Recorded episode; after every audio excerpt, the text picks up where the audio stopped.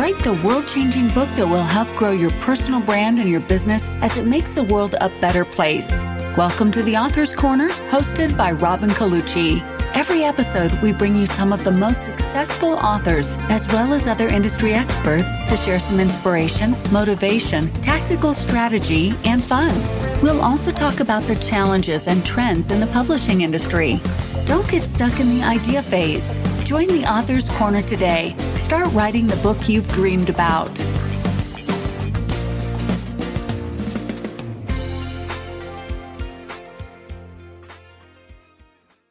Hello and welcome to the Author's Corner. I'm your host, Robin Colucci. And my guest today really got me thinking about how sometimes we might ask somebody or be thinking even about ourselves, like, are you a good writer? Or thinking to myself, am I a good writer? And I think that there's something that's really interestingly problematic about asking that question is that there's so many genres and forms of writing. And we can be really good at one form and terrible at another, right? So maybe you're really great at res- writing essays and terrible at writing poetry, or you're really great at writing stories, but not so good with a nonfiction article. And one of the mysterious genres, I think, especially to a lot of authors, is copywriting because copywriting, for example, sales copy on your web or copy on your website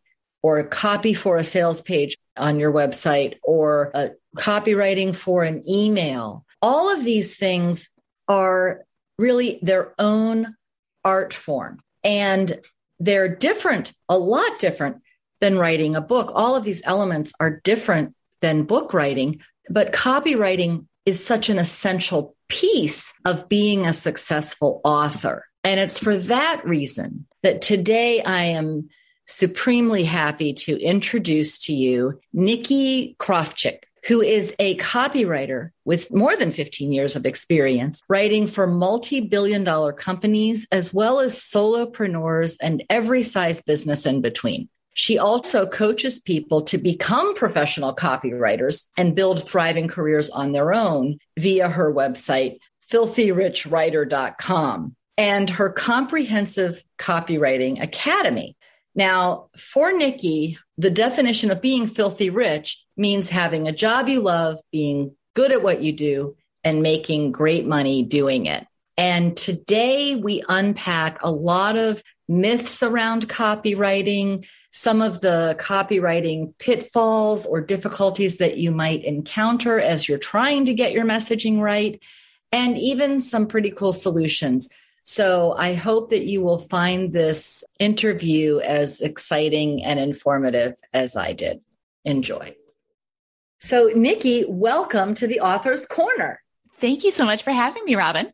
Well, I'm so excited to have you here with us today and to hear some of your wisdom because I know that copywriting is an art form in itself and it's something that can be so challenging.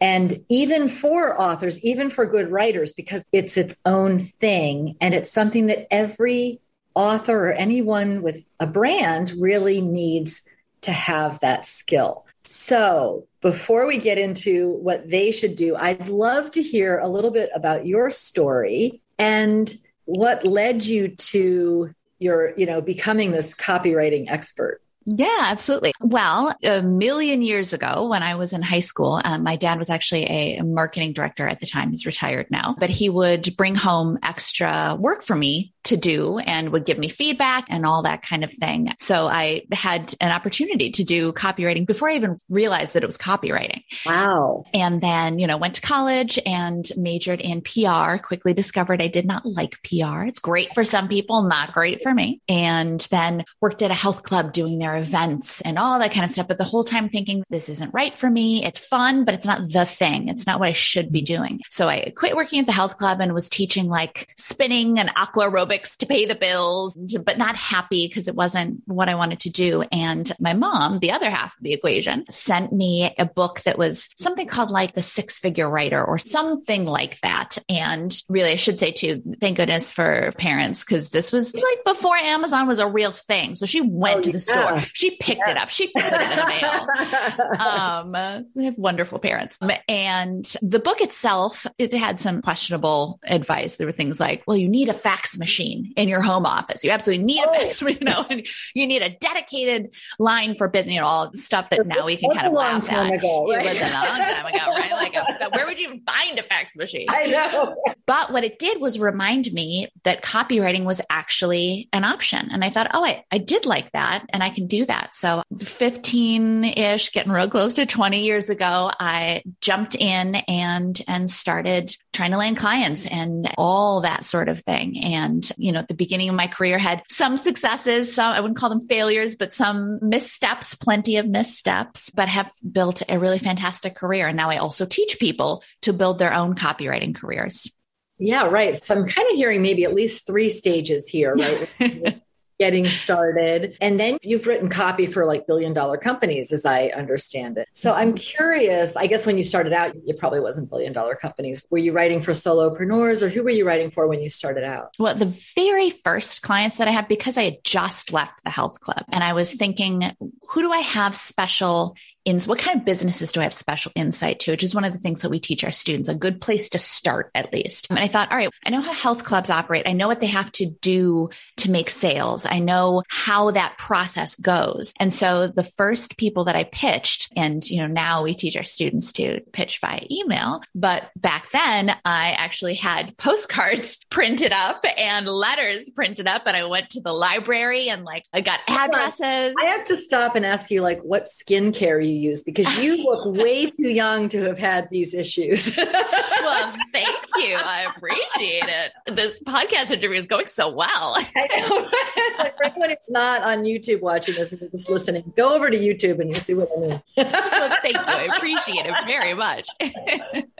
anyway, continue. So you started out working for health clubs and mm-hmm. yeah, the first couple of clients I pitched were health clubs and got those clients and then got some pieces from my portfolio, start branching out. And yeah, I've had the extreme pleasure to, like you said, write for multi-billion dollar companies, you know, lots of names, you know, also at the same time writing for solopreneurs and kind of every size business in between. And so it's been a lot of fun. So I'm curious, do you notice any key differences between like writing for a solopreneur and writing for a billion dollar business? You know, I think that solopreneurs tend to be more open to trying new tactics. The bigger the company, the more set they are in the way things have always been done. Well, we put up this landing page and then we send out this email funnel and we do, you know, and whereas a, a solopreneur, you can sit down and go, okay, you know what? So I have another client that's doing this and yeah, they're in a different industry, but this could work really well for you in this way. And big companies too move so much slower because there's so many levels of approvals. And you have to send a fax to get yeah, that. Just send a fax and you know, when I started my business, I had got had the fax machine, and now who knows where it is? It's in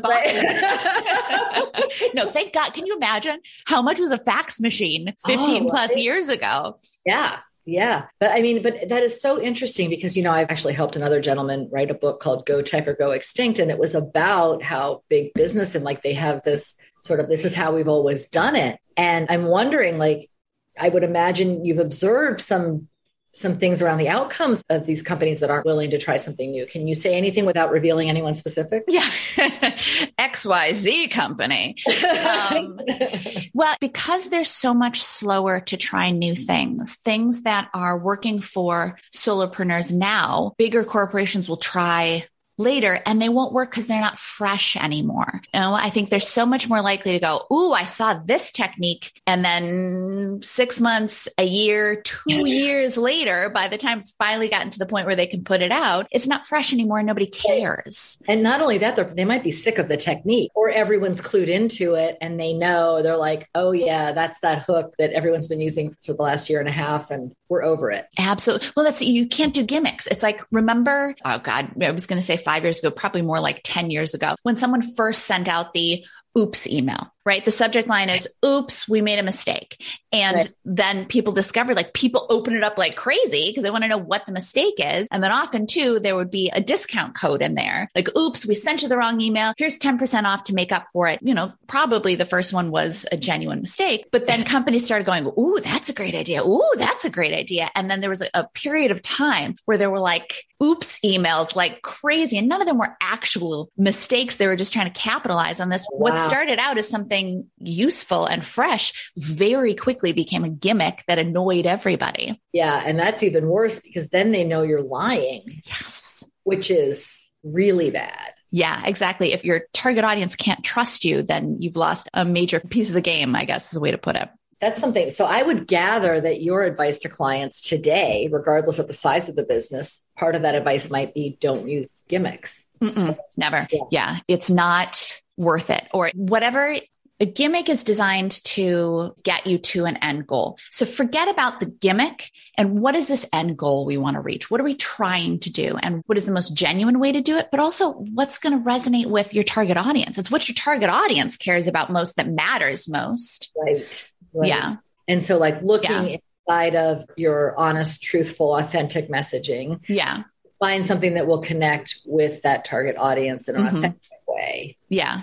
Yeah, exactly. Exactly. Love it. Love it. Yeah. Cause I mean, really, it, it is so damaging. You know, I just got an email the other day. I, I'd, love your critique on this. I got an email. Ooh, happily. I won't, I won't mention names, but they tend to target Forbes Business Council members. And it's the third person from the same company who's like, "Oh, we saw your articles on Forbes and we thought we could help you get more exposure by, you know, using us as your PR firm." Which I looked at the first time I said no. Mm-hmm. And I told them no because mm-hmm. I, I saw what they were doing and I didn't find it that impressive. And then two different people from that same organization sent me the identical email. So, all right, copywriter lady, have fun. That's the first. There's a, oh, let me let me get started, dig in. Um, but you know what? That's one of the biggest mistakes that you see copywriters or freelancers of any kind. And I should to be clear, we teach our students to be copywriters if they want to be on staff, work for an in-house agency, or if they want to be freelance. But we also make sure everybody knows how to land freelance clients because extra money is nice. But that's one of the biggest mistakes that anybody who's doing any kind of pitching makes is they make it, first of all, they get lazy with it, right? They have a template and they just send that same template out to everybody. And who wants to work with a service provider that's lazy? Especially and, PR. Oh my God. Like you so want much- my business, but you're not going to take the time to actually research me. So that's a big point is when we talk about pitching, you know, I think when people hear pitching, they go, oh, thinking exactly like those mass pitches and going, oh, those don't work. I hate it when I get them. But the way that we teach is first of all, you do your research. If you really want to earn this client's business, you need to know about their company. Do your research and find things that you genuinely like about this company, that you connect with this company. But part two, so many pitches are about the pitcher, not right. the pitch e you know the service provider who's right. saying oh here's right. what we want i'm sending i'm intruding into your inbox and yeah. i'm telling you what i want from you Right. And nobody wants that. Like that's crazy. The funny thing is, this is what the vast majority of people do. So instead, the way we teach our students to do it is we make it all about value based. So you come into their inbox, you've done your research and you know who the right person to reach out to is. You come in, you tell them, you know, a couple of things you like about the business and genuine. You're not blowing smoke or anything like this. But again, cause you've done your research and then you come in and you say, you know, Hey, I had this idea for XYZ. It could benefit your business in this way. I'd love to talk to you about it. Let me know if you have some time next week. So it's very low pressure, peeling out any of the sales. And it's not about the person sending the email, it's about the person receiving the email. Absolutely. And, you know, I'll read those emails a lot more. I'm not going to say all day long. After I told a person no, then they sent me the email again.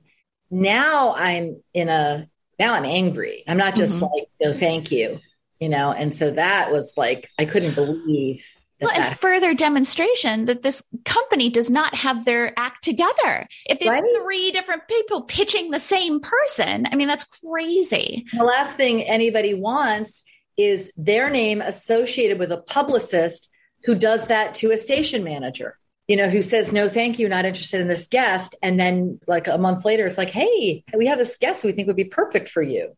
Mm-hmm. Yeah.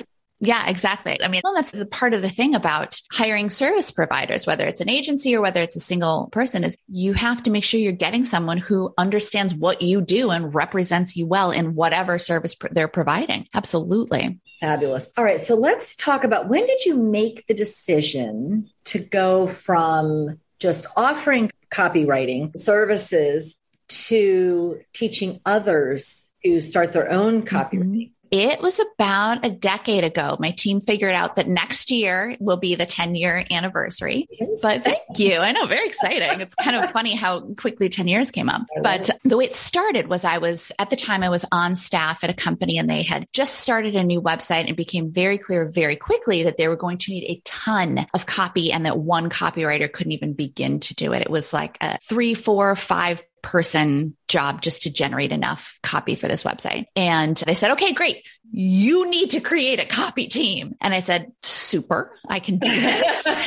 Thank you for the opportunity. Um, how much time do I have? Yeah. So I poached a couple of writers from the editorial team and I hired a couple of junior copywriters, very green, but lots of talent. And essentially what I did was we would have kind of a learning session once mm-hmm. a day. We'd sit down, we'd talk about the principles. I would have them bring in examples. we discussed the examples, what made it effective, what didn't make it effective. So over the course of several weeks, we kind of went through all the principles of copywriting and how they get fleshed out. And then, of course, because they had to write copy, they got the opportunity to practice it and then they would get feedback from me. And once I got them to the point that they were up and chugging along, I thought, you know, I feel like more people would benefit from this. Right. Uh, yeah. Because the funny thing about copywriting, the crazy thing is that you can't major in it in any college or university that I'm aware of, which is crazy because it is a full career. Yeah. And you can, you know, take a class in it, or maybe in your right. advertising classes, there'll be a segment about it, but there's so much more to it than, you know, just a little bit. And so I basically put together what I would have wanted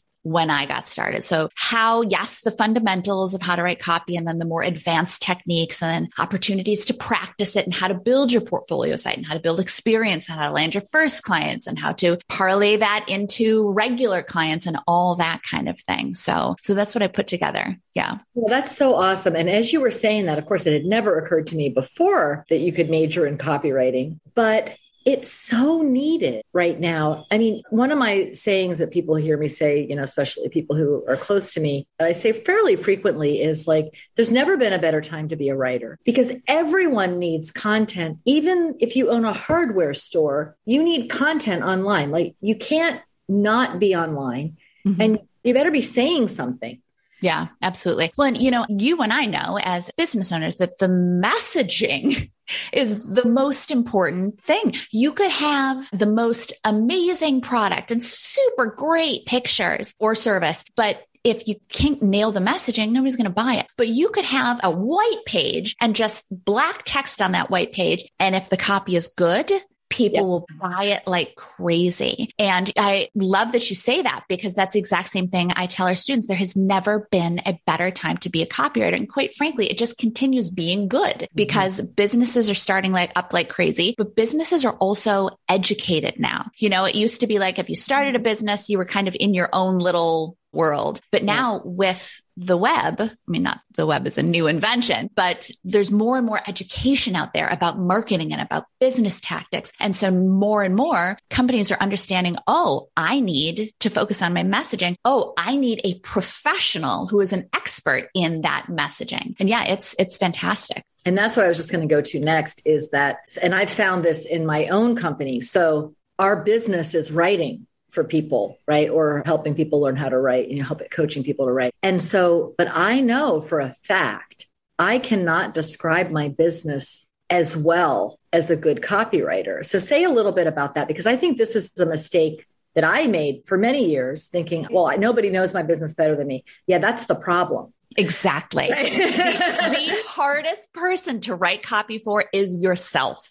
Right? And that's true for any entrepreneur. And quite frankly, that's true for copywriters as well. When we're oh, taking our students through and they're writing their portfolio sites, they're going, why is this so hard? I just did this work for this client and they loved it. And I'm sitting down to write about myself and I can't do it. It is because you're so close to it. You're talking about it in your head all day long, especially when it's business or a major project or something like that. And you want it to be as good as possible. When you're that close to it, it's really hard to come up with something fresh or a message that really nails everything that you want to say. Can it be done? Absolutely. But it's definitely have to be able to give yourself some time away from it before you mm-hmm. can come back. And, and, you know, the thing is too, is that there are so, like I was saying, it's copywriting is an entire career, which is another reason why it blows my mind. I mean, I'm grateful that you can't major in it in college. It's wonderful for my business. Thank you. But there's a lot that goes into it. And I think sometimes too, especially people who are talented writers, so think, all right, well, I can just write copy, but with that element of training, heck yeah. But without it, you don't know how to go about doing it right? I'm going to push back even on the training because something I notice consistently is that I would never say things about myself that are as nice as what a copywriter will say. That's interesting. And I feel like we need to delve into this a little bit I further. don't brag enough. Like I'm not, you know, I just, I mean, compared, my mother is the most humble person I've ever met. Like she's accomplished unbelievable things and you would have to like interrogate her for hours to get her to tell you all the amazing things she's done because mm-hmm. she'd never just come up with it on her own. Yeah. I'm not that bad, but even I like when I read what a copywriter writes on my behalf, I'm like, well, that's true. But oh that person sounds great. I, it never would have occurred to me to share that. You know? Yeah, absolutely. Well, you run into that a lot with your owners. Yeah, absolutely. We tend to bury the lead. You know, we no one is no one is rewarded for quote unquote bragging about ourselves, right? If you started a conversation with, well, I'm so and so, I have a seven figure business and I've done this and I've helped, you know, this many, nobody would do that. But when it comes to writing the copy for your website, say, or a LinkedIn bio or something like that, in a conversation, people will take the time to get to know you. They got a couple of minutes. Okay. And maybe it will somehow come out that you say, right. but, but when people want to know who you are and what makes you credible and why they should listen to you or believe you or purchase from you versus anyone else, they need those key details. They need that expertise to be highlighted. And to your point, the copywriter has that objectivity to say, yeah, yes, you're a very nice person. And I know that you're very humble humble and we're going to write it in a way that doesn't sound like bragging, but we are going to highlight all of the amazing things that you have done and people will know about it. Yeah, absolutely. And it's kind of fun to read when you've allowed someone else to write on your behalf. I think it's kind of fun to read because the other thing I've noticed is that things that the copywriter can see that would stand out for the prospect I don't think the owner can always see that that's the thing that's going to get their attention. Have you run into that as well? Mm-hmm, absolutely. You see this especially when copywriters are working with solopreneurs or single individuals. There's often a lot in their backstory that informs what makes them so good at what they do or you know what makes them an expert and makes them qualified to write this book or what makes them qualified to create this course or that kind of thing and uh, sometimes people are gloss over their backstory. Well, this is the course I've mm-hmm. created now. Okay, but how did you get here? Right. often those elements in the background, this, mm-hmm. okay, what challenge did you, well, yeah, actually I struggled with that. And then I realized this. And then I created a course and that, you know, all that kind of thing. It's that struggle yeah. that makes people connect with you. Those elements of the story. I mean, talk about writing books. I mean, yeah. obviously fiction a little bit different from nonfiction, but the hero's journey, having to deal with that conflict and overcoming it. First of all, everyone loves a story. And oh, if if it's a story that they can relate to because they have that same issue or same challenge or something like that, it's going to make people trust you even more and want to know more about your solution. You know, I think a lot of us forget about that know, like, and trust factor. And a big part of that comes from sharing our stories. Now, not sharing every single element of our story. You want to keep that message focused. You yes. know, I was born on a sunny Saturday. I want to add to what you're saying there because the other thing that I think it does when, especially when you're willing to share about some of the challenges you faced and how you overcame them, is it not only makes you relatable to the reader, but in a lot of cases, your reader might be having a similar struggle. And so I think what it does is it shows the reader, oh, if they can do it, then maybe I can do it. Mm-hmm. Absolutely. Power. And if you're really trying to enroll someone in a program that you're leading that to help them solve that very problem, just the mm-hmm. fact that you actually have overcome that same problem mm-hmm. is incredibly enrolling, inspiring. Really. Yeah, exactly. I mean, think about it this way I spend a lot of time on Instagram, way more than I should. And I definitely have been buying too many products on Instagram. But, you know, when you scroll through and you see this fabulous face cream, for speaking of face cream, you see fabulous face cream and you see, it's on like, a 25 year old girl who looks fantastic, but she's 25. So how much work does she have to do? You know, it's like, all right, well, it works fantastic. for you. Like, yeah, exactly. Like you don't need anything. You could smear mayonnaise on your face and you'd look great the next day. Um, note to self, look into that. But whereas when you see a before and after, that's actually like, oh, this person looked, I know this sounds very shallow, but really for illustrative purposes, this person looked this way before. And then after using it, they look this way. And it's that same yeah. thing when you're telling your your story. This is the challenge I had before. Then I did this system or product or service or whatever that I'm telling you about. And this is my life now. It gives people hope. They connect with your before story and it gives them hope that you can do the same thing. You can help them in the same way that you helped yourself. Yeah, exactly. Exactly. Mm-hmm. So powerful. So powerful. Mm-hmm. When you put someone through your copywriting training, do they then go on to start their own copywriting business or do you ever grab a couple and throw them on your team or what do you do? Steal them.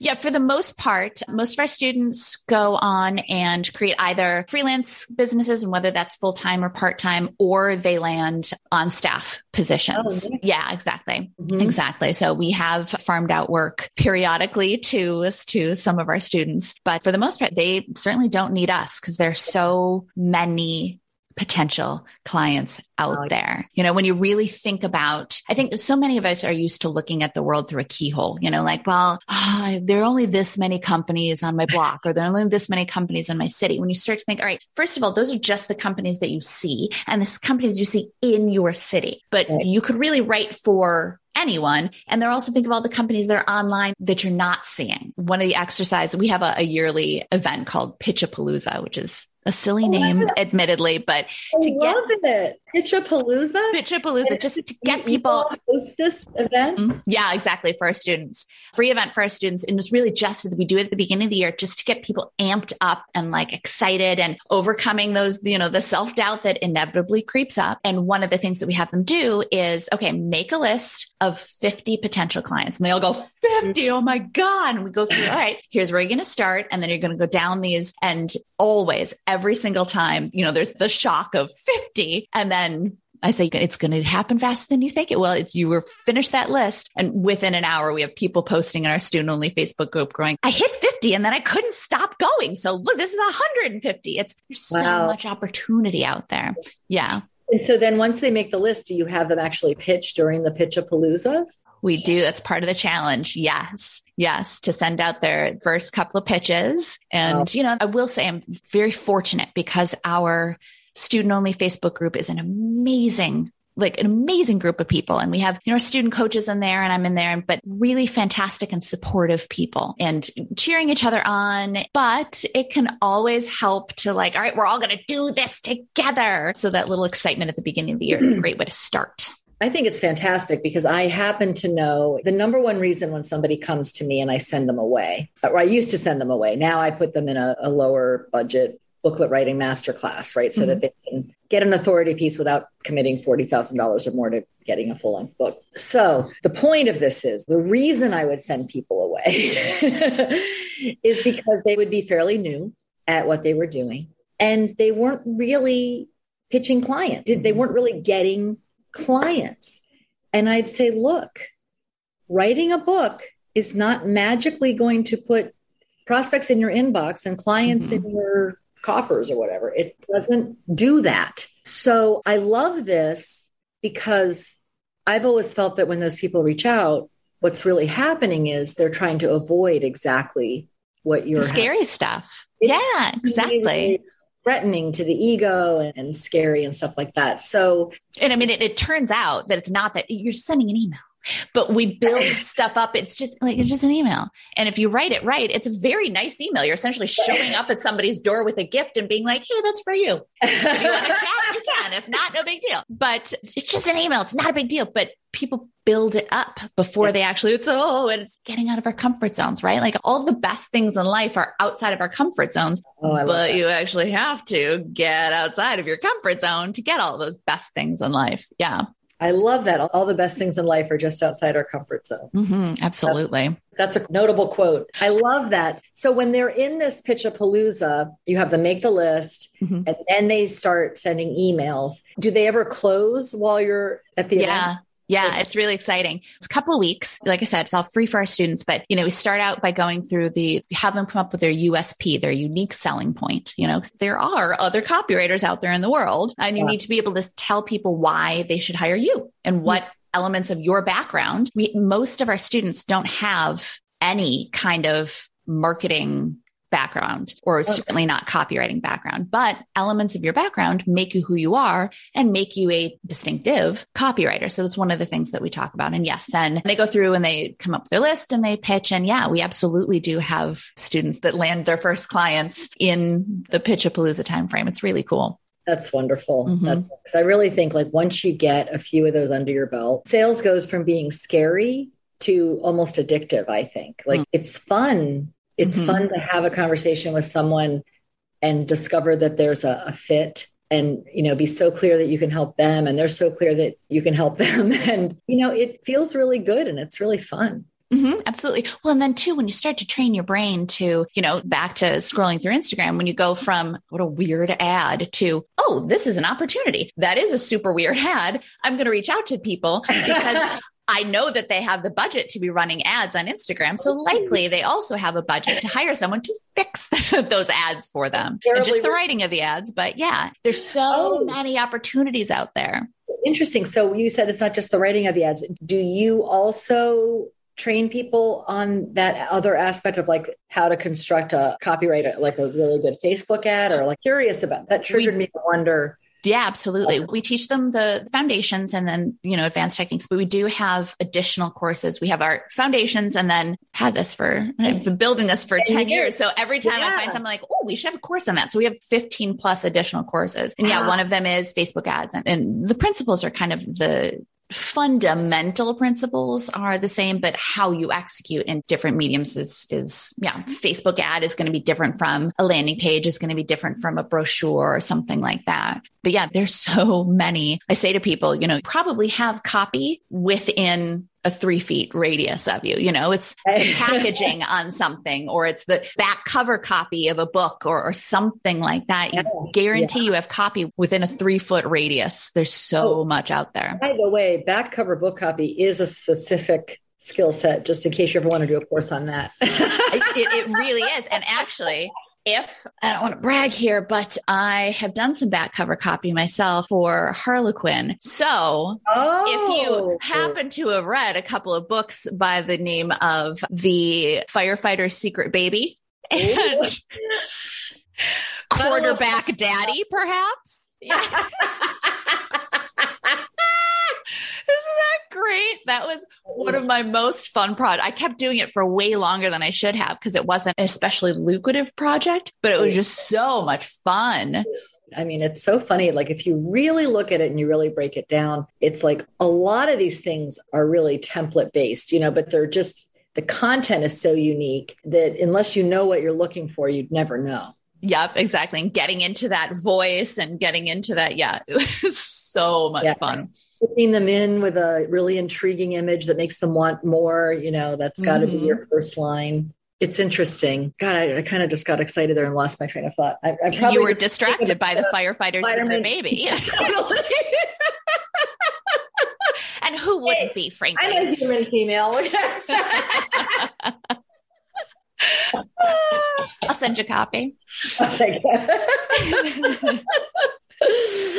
um, you know, one of the things I've noticed, especially if you like look at old magazines, or I mean, it can be so interesting to see how the language of copywriting changes over time, right? Like some of the language, if you go back and read, even like an ad from the 1950s or 1940s, and just how antiquated the content is and how it's about context changing, it's about language changing. I don't know. I just would be curious to hear your take on that evolutionary line that just never really ends. Yeah. Well, it's interesting because, yeah, you go back and you look at some of these ads and they're like, full pages of yeah. copy. They're just full pages. But a lot of the techniques, once you learn them, you see them in there, you know, the drawing people in and then changing their minds kind of thing. One of the, a famous one in terms of like big, long page full of copy. And I really should memorize the exact headline, but it's something like they laughed when I said I would play the piano, but then I sat down to play dot, dot, dot. That's not quite it, but it's something very similar to that. But it's that it's making it aspirational, making it relatable. It's also hooking them in and, and it's also beginning a story and the elements of I really hate using the word persuasion because I think people go, screech. Oh no, salesy and pushy. And persuasion is not a bad thing. Copy is about connecting a target audience who has a want or a need with the company or the organization that has the solution to that want or that need. And we make that connection by writing copy that the target audience relates to that they read and go, Oh yeah. Oh yeah. That's the solution. That's what I need. They get me. And th- that's really what persuasion comes down to is explaining to someone what they're going to get out of something. But yeah, so these longer ads, I mean, first of all, people were just they read more. Sadly, yeah. they were reading newspapers and books and novels and yeah, the attention span. Smartphones and laptops and all the other things that make us do other things besides read. Mm-hmm, yeah, exactly. The attention spans were different, which is not to say now that you can't write longer copy because you absolutely can. Some of the yeah. emails that I will write for clients or that will write, frankly, for our business, but the messaging, you can't veer off and you can't have fluff in there and you can't have messaging that doesn't belong there. You know, we say our students, we talk about the fact that every word has to have a purpose. I should be able to point to a word and say, okay, why did you choose that word? And does it need to be there? And the answer needs to be yes. Everything has to be there. It has to be essential to the message. So you can still write longer copy, but you're absolutely right. In the 30s, 40s, 50s, and even into the 60s, it was longer. You know, you would see the Volkswagen Beetle, the would be a headline and there'd be a good couple of paragraphs yeah. of copy, yeah. which actually, if anybody's interested, they should look those up. The techniques were very turning advertising on its head a little yeah. bit to be a I little. say that's a legendary ad, mm-hmm. as I mm-hmm. recall. That was a real mm-hmm. changer. Absolutely. There's a full campaign of being hyper honest in a lot of ways because it broke through a mold. It caught people's attention and it inspired them to purchase. Yeah. Mm-hmm. mm-hmm. And that is something too, because like you said earlier, you know, if it's just what they expect and that they've seen a thousand times or a million times, you know, it's not going to get their attention so much as ad copy that really breaks the mold. And, you know, this is a ritual that we have in this country every year where the top, you know, some of the biggest corporations in the world try to come up with the 30 second ad that's going to get everyone's attention at the Super Bowl, right? yes. yes, which is a whole other because there's so many ads that you go, oh yeah, I saw that ad. Oh, that was so funny. Yeah, who is that ad for? Right? I don't know. Like so you spent millions and nobody has any idea that it was your ad.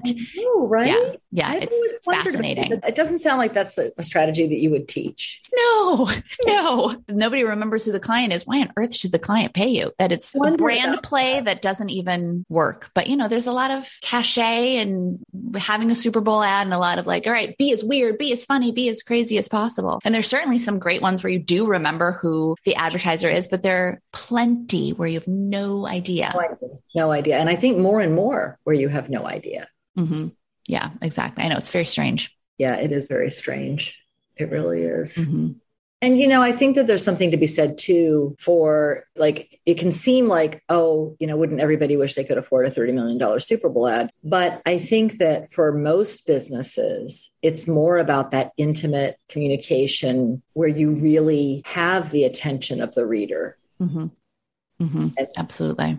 And they're not just waiting for it to be over so the game will start again. Yeah. Don't get me wrong. TV advertising is great. But when you're looking at something, when you're advertising to the Super Bowl, you are advertising to a huge diverse group of people. And so few of them are actually in your target audience. Now, okay, beer commercials, maybe there's more. And, mm-hmm. you know, you do advertise to people of all ages over the age of 21, although probably not. How many 86 year olds drink Coors, you know, or, or, whatever, or drink it regularly. So you're missing that element of, of being able to target who's actually in your target audience, who actually cares about what you have to offer.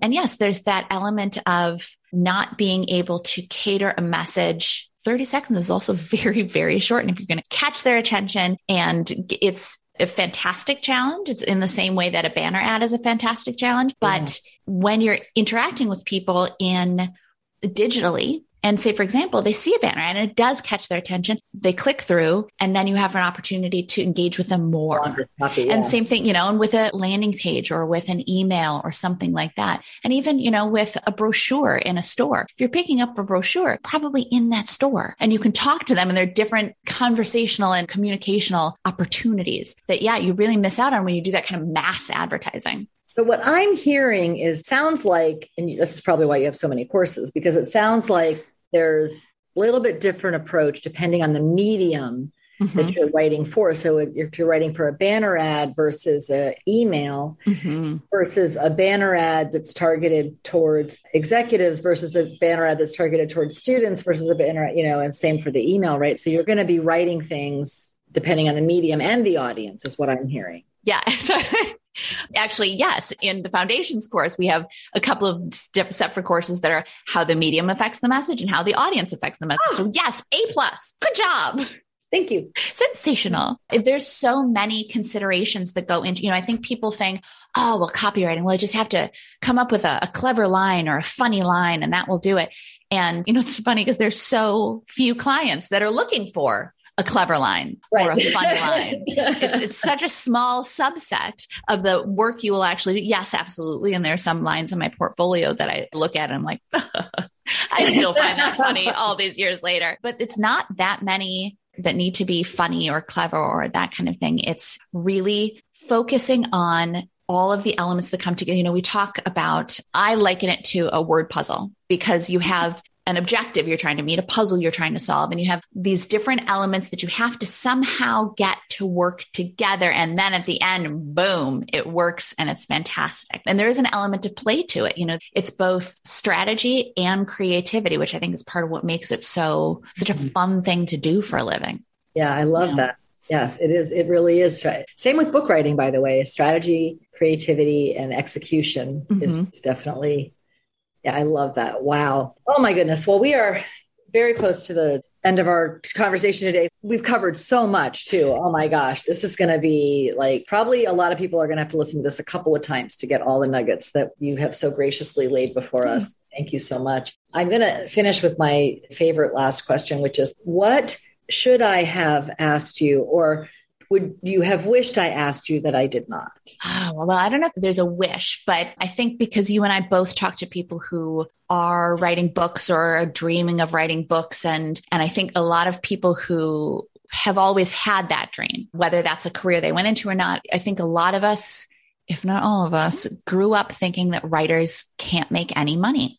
And it's pervasive. And also there's an idea that if writers do make money, there's something wrong. No, we should all be making, all of the writers should be making money. Unfortunately, not all of them are, but it's not true. You know, yes, unfortunately, journalists certainly don't make as much as they should. Your average novelist is not, unless they're J.K. Rowling or Stephen King, you know, and fantastic spread that around. But your average blog writer, if they're not selling courses and that kind of thing, they're not making much money. But copywriters can, and you still still get that wonderful, fulfilling element of, of using your talent and building skills and making, and quite frankly, too, getting your words out there in the world. It's, you know, what a kick it is to see your, your words, something that you wrote published or that I coach someone to write. Yes, you want to hear something funny going back to my mom? So God bless her. I was always a writer. I was always prone towards writing. And when I was thinking about what I was going to major in college, my mother said, Well, maybe you should major in journalism. That way you could get paid to write. Because otherwise you do it for free. Yes. And this is like mid 80s, you know, but really there is this perception that you can't earn a great living as a writer, but it absolutely isn't true. And like we were saying before, it's never been a better time. There's never been more need and fewer people who actually have this skill. Yeah. Because right? it's not really showing up in most education, you know. Exactly. There's uh. so much massively more need than there are people to fill it. You know, every once in a while on one of our Facebook or Instagram ads, people are going, well, if people are taking your course, aren't we going to flood the market? Like that is so adorable that you think that our course is going to flood the market. You know, we could be a hundred times as big as we are working with a hundred times as many students every day. And we wouldn't even come close to flooding the market. And that's not because we don't work with a lot of students. We do, but there's so much more need out there than there are skilled copywriters to fill in. Not people who one day decide they're going to be a copywriter and then just put up a website, but because yeah. uh, there are unfortunately some people who do try that and it does not end well. But same in book coaching. Copywriters who do that. Yeah. yeah. Mm-hmm. Yes, exactly. Exactly. I'll publish yeah. one book and now they're a book coach. Okay. exactly. Like, okay, best of luck to you. Yeah. Well, it's those same kind of people who say, I don't mean say kind of people, I'm not, but often when people say, Oh, copywriting is hard to get into. I tried it and da, da, da, da. So, all right. You know, how did you, how did you learn copy? Well, you know, I was just always a really good writer. So I just, you know, I started. Oh, okay. well, so how did you get clients? Well, you know, I just kind of started telling people, but like, okay, if you don't know how to write copy, and you don't have a system for finding clients, then yeah, yeah, it's going to be really hard to get into. yeah. Yeah. Yeah. And if only your friends know you're a copywriter. Yeah. Unless they have a whole lot of need for copywriting. a lot of need. Gonna be an issue. Yeah. Well, wow. What a great question to wrap up with because it really is, you know, I hope that for any aspiring writers who are listening, you know you're getting at least some ideas of how you can not only earn a living as a writer but earn a really great living as a writer. Mm-hmm. and like you said get to share your gifts. You know one of the things i love about my work is a lot of people would not know. There's a lot of books in the world that i've helped create but you would only know that if you read the acknowledgments page. And i kind of get a secret little thrill about that you know? Mm-hmm. absolutely. Like if you only I, knew. I kind of feel like the world's secret santa. Yeah like, exactly. Because because you know we help people write world changing books that make the world better for everyone. And i would imagine you might feel the same way of writing copy for people who are out there trying to improve the lives of others.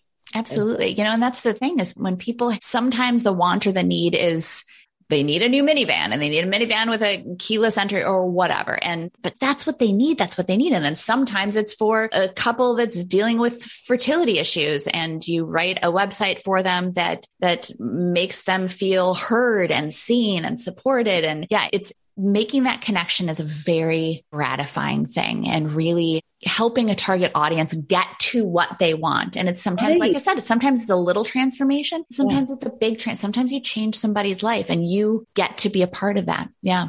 Wonderful. Well, that is a great note to end on. So, Nicki, thank you so much once again for being with us today. Thank you so much. This is a genuine pleasure.